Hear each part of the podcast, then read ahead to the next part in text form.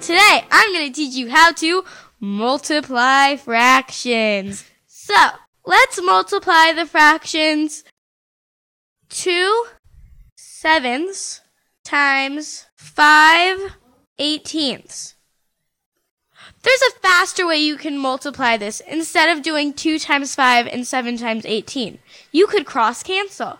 To cross cancel, you divide. Because 2 can go into 18, you figure out how many times 2 can go into 18. And in this case, it's 9.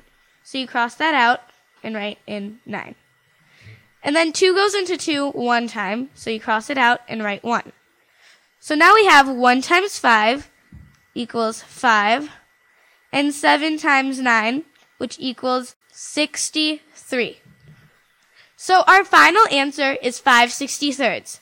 That's a really easy way to multiply fractions. It's called cross canceling. Well, I'm Paul, and Paul is out.